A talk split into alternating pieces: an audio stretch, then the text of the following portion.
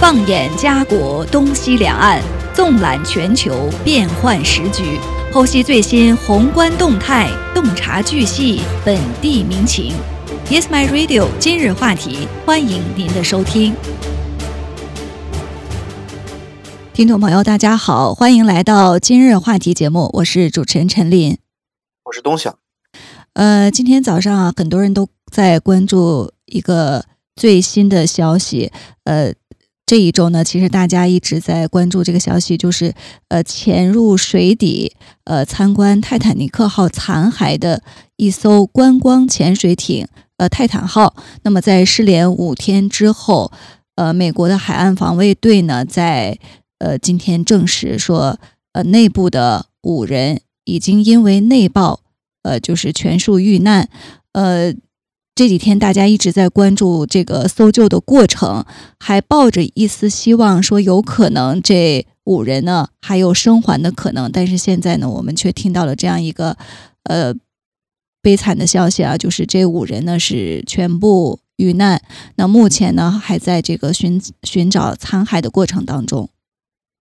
对，那目前在深海发现的其实也只是泰坦号的这个部分残件啊，遇难者的遗体也还没有被发现。那现在初步的分析是是说深水下的这个下潜的时候遭遇了强大的压力，然后挤压了潜水器，引发潜水器内部内部压差瞬间发生了爆炸，所以说这种情况下也有专家分析，那这五人生还的可能性几乎为零。呃，对，我看到网上对，和亲属和同事在今天也就表示了哀悼。对，我看到呃网上有一段视频，就是大家都在转发，它是通过这个 A I 技术来模拟这个潜水器在下潜到深海的过程当中就瞬间爆炸解体的这个过程。呃说整个过程仅仅是三十毫秒，可以想见这个冲击力爆炸的这个程度。呃这段只有呃六秒的这个视频啊，就是模拟了它这个内爆的过程，就是可以看到这个潜水器是突然被强大的水压压扁。大家可以想见，我们呃游泳的话，潜到水下几米，可能都感觉到这种无法呼吸的压力。呃，别说他们是下潜到这个呃深海处，呃，所以这个压力可想而知。呃，这个视频也显示船上的乘客呢，呃，有可能会在因为瞬间的爆炸，就是当时就已经呃遇难了。只是我们在海上的这个搜救队还一直抱着一丝希望，呃，一直在呃搜索。当然，关于这个具体的原因，目前呢其实还在进一步的这个调查当中。但是这个事情也对大家进行这种极限的呃可以说它是一种极限的观光之旅吧，其实也对这种呃观光之旅的安全性提出了很多的质疑和反思。没错，那我们今天也是先跟大家来回顾一下整个事件发生的过程啊，就在二零二三年的这个六月十八日，有这个海洋之门，那也就是这个公司它运营的这个泰坦号潜水器在加拿大这个纽芬兰和拉布拉多省附近的这个北大西洋啊失踪了。那这艘潜艇当时正载着一队乘客啊，一个游客，那就是五名，前往参观这个泰坦尼克号的残骸，也就是大家知道的那个电影泰坦尼克号它的水下残骸。潜水潜水器下潜到这个残骸位置的时候在一个小时四十五分钟后就与外界失去了联系，并且在预计的时间里没有浮出水面。那同时相关的这个搜救单位就开始展开了呃搜救，因为这个潜水器它大概只能提供六九十六小时的氧气。然后事件发生之后呢，美国海岸防卫队、美国海军和加拿大海军警海岸警卫队，包括加拿大的武装部队就组成了一个国际搜救小组啊，在这个事发海域产产生这个展开搜救工作。那在这个三天后，也就是六月二十二日啊，在这个就搜救工作开展了八十个小时之后呢，一架这个加拿大的这个水下探测器，也就是俗称就是潜水机器人啊，在这个泰坦尼克号这个残骸大约五百公尺的地方发现了一片残骸，那其中就包括了这个潜水器的这个锥形尾部，也就是它潜水器尾巴那个部分啊，像一个锥子一样。大概有五块散落在这个河床上，所以说救援队就估就预估潜水器可能产生了严重的内爆。而且这个深海极压的极高的这个水压是会导致成员几乎瞬瞬间就丧失生命，所以在这个今天就是六月二十三日周五啊，美国海岸警卫队的这个官员就召开记者会，说证明这个潜水器中的五人确实全部丧生。嗯，对，当时我们看到这个消息的时候，呃，看到这个潜水艇呢，它呃下潜到这个几千米之下，肯定是配备了非常呃这个先进的一些设备和救援设施的，所以当时新闻媒体报道出来说，这个潜水艇上的氧气呢，可以供九十六个小时的生存，也就是四天的时间，所以大家都还在想，也许这几名游客还在水下等待着救援。呃，但是就像东晓所说啊，这几呃最近搜救出来的这个残骸，已经发现了这个潜水器的残骸，所以可以断定，就是在下潜的过程当中呢，是发生了爆炸，所以呃。这个船上的几人，潜水艇上的几人是没有生还的可能，已经确认了。哦，这船上的这个五名乘客啊，也是引起了大家的好奇，因为参与这次的观光之旅呢，呃，船票费我们可以说船票费啊，就是二十五万元，呃，所以只有这些呃顶尖的富豪可能才能承担得起、负担得起这样的一次旅行，所以呃，这个泰坦号上的五名乘客大家也都非常关注啊。呃、我们看一下，呃有一位呢是叫呃 Stockton Rush， 他是六十一岁，他就是这家 Ocean Gate 海洋之门的潜艇所属公司的联合创办人和 C E O， 就是他的创办人亲自和这些游客一起下潜。那还有一位呢是属于专家型的人物，呃，叫保罗·海瑞，他呢是七十七岁，曾经是美国海军的退役潜水员，也是法国深海潜水界潜水界的知名前辈。呃，他曾经在一九八七年的时候就对这个泰坦尼克号沉船呢进行了第一次的探测。那还有呃一位呢是五十八岁的英国探险家，呃哈米什 Harding， 他曾多次前往南极。那另外一位呢就是巴基斯坦的一位英国富商，呃，据了解呢，他是叫呃沙扎达达伍德，呃，他是巴基斯坦最富有的家族之一的掌门人。那非常让大家呃，就是更为关注的就是，这是父子俩一起来进行的这个观光之旅，因为呃，达伍德呢还带着他的十九岁的儿子一起呢参与到了这次的呃观光之旅的这个行程当中，所以这几名的遇难者呢，呃也是让大家呃非常的关注啊。这个家属还有一些相关的人士都今天早上呢都表示了这个深深的悼念。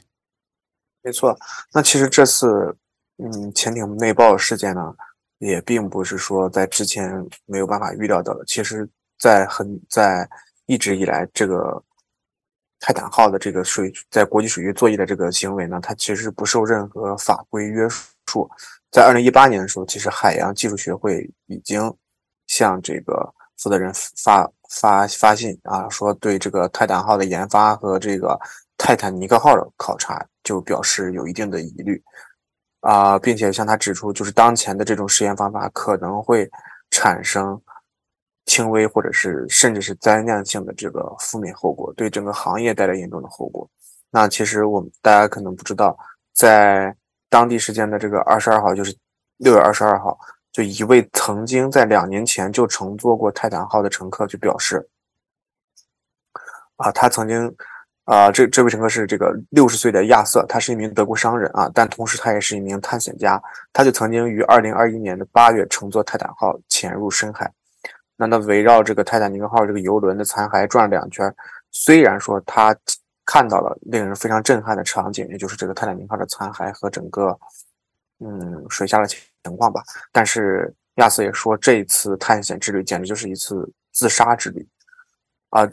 因为他们当时第一次下潜的时候就发现用于平衡潜水器的这么一个稳定的支管架出现断裂，在修理后又因为电力延误五个小时才能继续下沉。所以说大家应知道，在海在海水下是极其深的情况下，任何一个东西产生断裂都是一个非常严重的后果啊！而且更糟糕的是，泰坦号的这个内部其实是相当拥挤的。那刚才陈林也提到了，说至少是要二十几万的嗯船票才能坐上这个这张这张潜艇，嗯、但是其实这个内部是非常拥挤的，根本不舒适，非常让人感到不安，并且没有座位啊！乘客只能盘腿坐十个小时，就像我们啊、呃、嗯在农村坐炕一样。就在炕上坐着一样，只能盘腿坐，啊、呃，但是呃，受困这么长的时间，其实对乘客来说也十分的煎熬。那他们等这么久，其实就只为看到那个泰坦尼克号的残骸，说明你其实需要一定强大的这个心理素质，而且最重要的是，你肯定不可能有幽闭恐惧症，因为我们要知道那个潜艇是完全密封的。嗯，对，所以我了解到，就是很多从事这种水下探险或者深海潜水的。呃，人士他们都要在这个这个活动之前啊，进行长达几个月，甚至有的是需要几年的这个培训。无论是身体素质还是心理素质，都要进行严格的考核之后，才能够从事这样的活动。所以现在我还没有看到相关的消息啊，就是这呃泰坦克呃号上的这个五名乘客，当然有两名是专家。呃，曾经进行过这种极限的探险，另外三名呢是游客，不知道他们在这个出发之前有没有进行过心理或者身体方面的一些测试和培训，这个现在还没有看到相关的报道。那不管怎么样啊，分析人士就表示说，这样的一场重大的事故，现在呢已经是引起了大家的呃关注，可能要促使相关的部门对之后这种深海潜水啊，或者是极极限旅行进行呃加强这个安全监管，对这些潜水设备也要进行严格的、非常严格的审核，才能够呃进行探险的活动。呃，这个事件我们也持续关注啊，后面看有没有呃有关最新进一步的报道。呃，另外呢，我们也来关注呃一个中国方面的消息。呃，这几天呢，我们。呃，华裔的民众啊，都在欢度这个端午节，以各种各样的形式。呃，但是在中国的宁夏首府银川市呢，呃，发生了一起烧烤店的爆炸事故。那这次爆炸呢，呃，损失也是非常的惊人。那目前呢，我们看到的消息是，呃，这一次的爆炸事故呢，已经造成了三十一人死亡，七人受伤。那还有一些人呢，在这个持续的救治过程当中，呃，这一次的爆炸事故啊，为什么会引起这么多人的关注？因为呃，很多人在这个疫情解封之后啊，呃，大家都放开了，所以呃，最近尤其是夏天来临，很多的烧烤活动也是非常的火热。那这样的一个烧烤店发生的爆炸事故呢，也让大家对这个夏天烧烤的安全意识。呃，有了一些这个防范和注意。那我们也来简单的回顾一下这个事件发生的过程，希望这样的一个事件呢，对更多的人能发出警示。哦、那这个事件是在二零二三年六月二十一日的晚八点四十分的时候啊，在这个宁夏银川市的这个兴庆区的烧烤店，就是复兴烧烤店发生了燃气爆炸。那经过紧急的扑救呢，在半个小时之后，也就是九点二十分的时候，这个现场的明火已经被扑灭，然后开展开搜救。那其实据当当时现场的这个群众介绍，是这个烧烤店一楼的这个煤气罐先发生了爆炸，然后又把二楼的天然气管道引爆，就所以并将这个楼层之间的楼梯炸毁，这也为这个搜救工作展开了呃造成一定的这个阻碍。那在这个六月二十二号的凌晨报道。那救援人员已经从事发区域抬出了二十名伤者，其中就已经有一名死亡。那到了早上九二十二号的早上九点，记者就是从宁夏自治区的这个呃官方信息当中得知，已经有三十一人抢救无效死亡，七人正在全力救治。嗯，对，呃，这一次我们看到这个事故发生啊，刚才东晓也也提到了是，呃，先是这个烧烤店是有两层楼。哦，我看到报道说是一楼是吃烧烤的，那二楼呢还有 K T V 包房，呃，所以这可能是时下很呃很多的一种烧烤店的方式吧，就是大家在这个烧烤店里可以吃喝娱乐一体化。那么当时的这个现场呢，呃有根据啊根据当时的店员提供的笔录说，烧烤店的店员呢，其实在这个爆炸事故发生前一小时左右，他们就闻到了这个呃煤有煤气泄漏的这个味道。后来发现呢，是他们使用的液化气罐的这个阀门坏了，所以当时呢，呃，就让烧烤店的这个后厨、烧烤主管去赶紧购买阀门。那回来之后呢，是在更换液化气罐的这个阀门的过程当中发生了爆炸。呃，这可能从另外一个方面啊，也显示了就是大家的这个安全意识的不足。那其实，在一个小时之前就已经闻到了这个煤气的味道，其实当时就应该引起警示，呃，请相关的人员进来检查，或者是及时的停止。但是，烧烤店的这个店员呢，并没有呃这样做，而是自行的更换阀门，结果就发生了爆炸事故。呃，这家烧烤店呢，我看到报道啊，说一楼能坐这个二十二十多人，二楼呢是 K T V 包房，那么过道呢也是。呃，非常的狭窄，就是一楼通往二楼呢，只有一个楼梯，并排走的话呢，也就大概能过两个人。呃，这种设计其实我们大家在都是非常常见的嘛，为了节约这个空间。但是，一旦发生了这个事故，就对救援造成了一些呃挑战。呃，所以爆炸发生之后，这个楼梯就炸断了，那二楼的人呢就无法进行逃生。那救援人员说，如果当时楼层不高的话，可能二楼的一些食客，呃，可以客人啊，可以从窗户里跳出来，或许有生存的机会。但是它二楼呢是一个 K T V 的包房，所以窗户呢都是呃固定的、封闭的。所以当时呢，呃，为什么这次事故造成了如此大的一个人员的伤亡？就是很多人在二楼的话没有逃生的机会，大部分呢都是因为浓烟导致窒息而死。没错，那这个其实刚才也说说过了，这一次的事件并不是天灾，而是人为造成的。那其实很重要的原因就是刚才提到过这个煤气罐的阀门问题。那首先在这种情况下，煤气罐阀门应该首先是应该请专业的人来换。那如果是自己换的话，那更应该呃理清楚换阀呃为换阀门的这么一个逻辑，因为你找专业的人来说，对方第一时间肯定不是更换煤气阀，而是疏通空气，这样悲剧也就无法产生的。因为这个这一点跟大家说一个比较冷冷知识啊，就说煤气罐其实它是无法直接爆炸的，你即使用火烤啊摔打也很难燃爆。在纯净的这个煤气罐当中，就算是你扔一个火把进去，它也炸不了。这就是为什么我们我经常在那种电视上的火灾救灾场面里能看到消防员扛着一个着火的煤气罐跑出来。那其实这就是那个泄压阀在泄压。啊，所以煤气在这个密闭的煤气罐中是不具备着火爆炸条件的，所以所有的煤气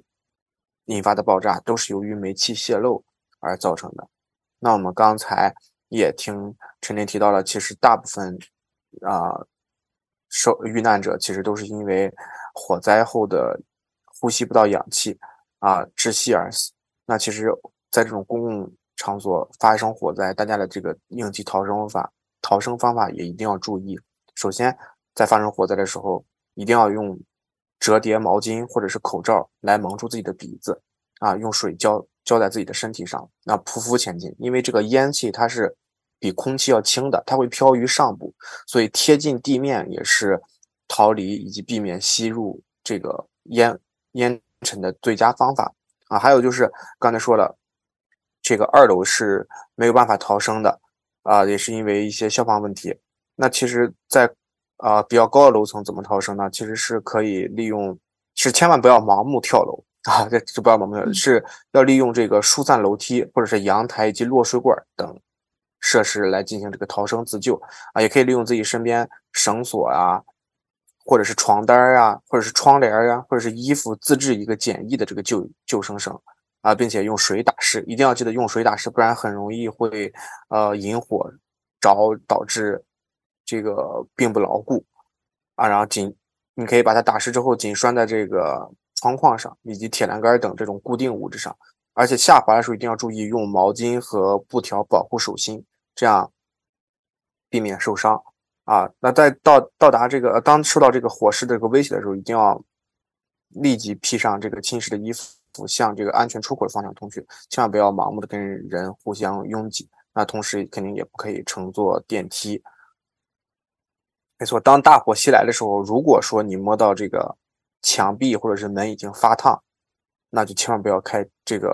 门，要关紧门窗，用这个湿呃就是你在房屋里的时候要关闭这个门窗，用湿毛巾和湿布塞住这个门缝，或者是用水浸湿这个棉被啊，蒙上门窗，以防止这个烟尘和火从外部进到这个房间里来。这是当你在一个屋子里的时候。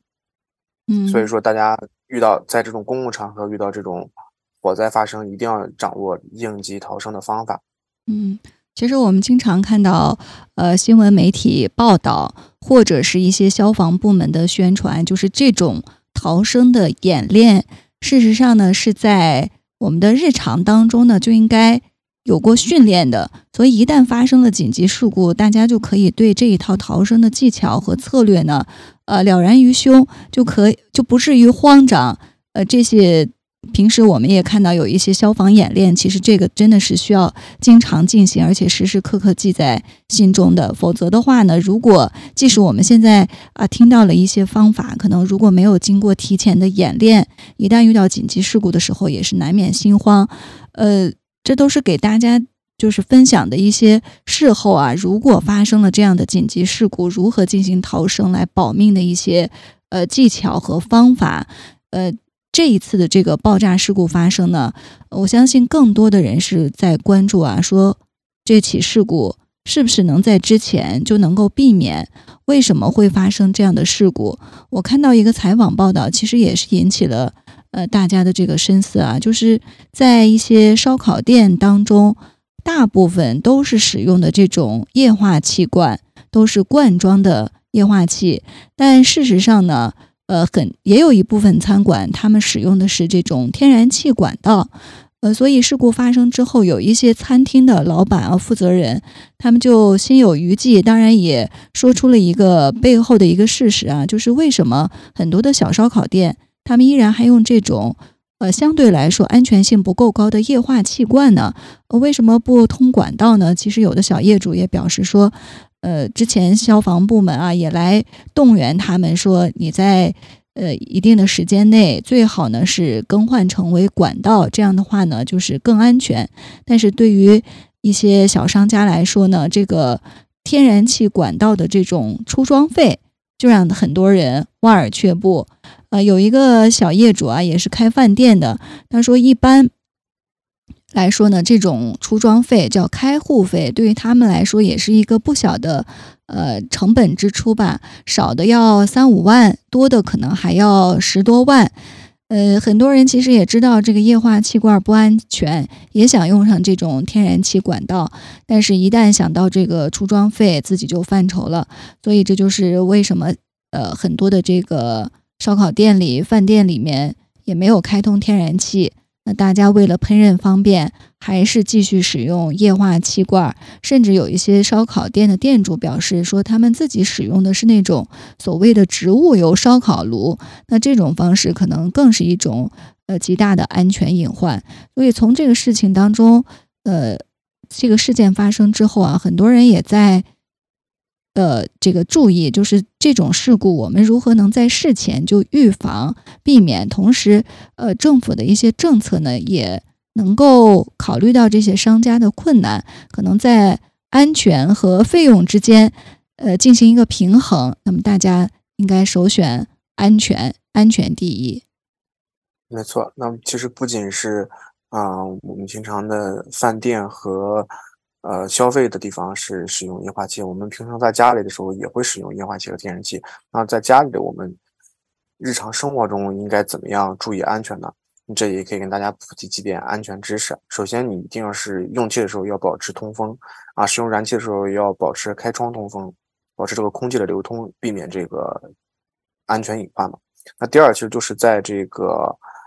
呃管道上，也就是说你的这个天然气管道上或者是液化气管道上。就不要挂物品。很多人在厨房洗菜做饭的时候，习惯性的把一些零碎的物品或者抹布啊，就挂在管道上，那这是不可取的，因为这个天然气上管道上悬挂物品很容易造成这个管道变形啊，或者是断裂，或者接口松动等现象，就导致漏气啊。第三就是大家做饭千万不要离开厨房啊！你如果在这个燃气灶上正在煮东西，千万不要回房间，就说看电视啊、打电话呀、啊，或者做任何事情，要及时看着这个火，避免这个安全事故的发生吧。那第四点就是说是这个发现漏气的现象一定要谨慎。当你在家中闻到这个燃气味的时候，你可以将这个肥皂水涂在管道上啊，冒气泡就说明是漏气了。这是一个很好的检查是否漏气的这么一个情况。那这个时候你也千万不要慌，赶紧打开窗户，然后关闭掉这个气阀气源，千万不要动明火，也不要开关电器啊，迅速撤到户外安全的地方，然后打这个燃气公司二十四小时这个服务业热线，因为大家知道这个燃气公司它是二十四小时服务的，一旦发生没啊、呃、这个漏气现象，一定要找这个专业人士来及时处理。那还有一些是关于这个燃烧器具，就是这个比如说做饭的炉子啊，或者是胶管方面的这些使用规范。就是在家里的这种管道年限一般是十八个月啊，这种橡胶管道一般出现这种老化、龟裂、气泡起泡或者是破损情况下，一定要及时更换啊，这样才会避免泄漏。其次就是你打啊、呃，大家经常在家里做饭的时候会出现这个燃气灶打不着火的情况，这个时候不要着急，你可以先换个电池试一试啊，但如果你发生这种连续三次啊，或者是几四次打不上火，你应该停一会儿，你确保这个它引燃了这个天然气消散之后再重新打火。然后还有就是说一定要这个定期清理这个油烟机啊，不然的话它会产生积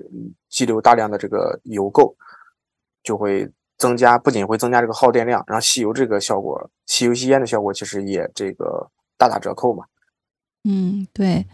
呃，董晓跟我们分享了大家在使用这个天然气或者液化气罐的时候的一些呃注意事项。那现在夏天到了，无论是我们居住在多伦多的居民，还是在呃中国的民众，大家夏天的一项重要活动就是进行这个呃烧烤。呃，我们在这边其实也使用液化气罐，所以在这个过程当中呢，大家还是不要掉以轻心，应该多多注意这些呃日常的呃消防的知识和安全的防范。呃，我看到有网友也提议啊，说经历了呃发生了这样的一个事故之后，可能要对这个烧烤行业进行一个整顿或者是检查，避免这样的事故发生。那么现在看到最新的消息啊，呃，银川市政府呢已经是召开了新闻发布会，那他们的市委副书记、市长向全市人民呢表示道歉，也向这个事故的遇难者呢表示默哀。那么至于这个处罚刑事方面，目前呢这家烧烤店的店长、股东还有员工等等九人呢，现在已经是呃。在公安部门呃进行了这个控制，冻结了他们的资产。还有呢，就是在这个事故发生之后，保险公司也介入。那目前呢，在这个伤亡人员名单中有二十二人，呃，他们是在十三家保险机构投保，还有这个意外伤害险、意外伤害医疗保险、住院保险等等。呃，事故所涉及的这个烧烤店呢，他们也是投了这个相关的财产保险，所以有业内人士预估呢，这一场事故呃的这个保险赔付的金额呢，将会超过一千四百万元。目前呢，首笔的赔付款已经到位。呃，虽然大家，呃，我们有了这种这个防范的知识啊。呃，也也提前事前要预防，事后呢可能也有保险公司介入进行赔付，但是无论怎么样，呃，这三十多人的生命是无可挽回了，所以这个事件也让我们大家就是再次敲起这个安全防范的一个警钟吧。呃，那今天呢，今日话题到这里就结束了，非常感谢大家的收听，下期节目再见。最有热度的新闻，最有观点的交锋，尽在今日话题。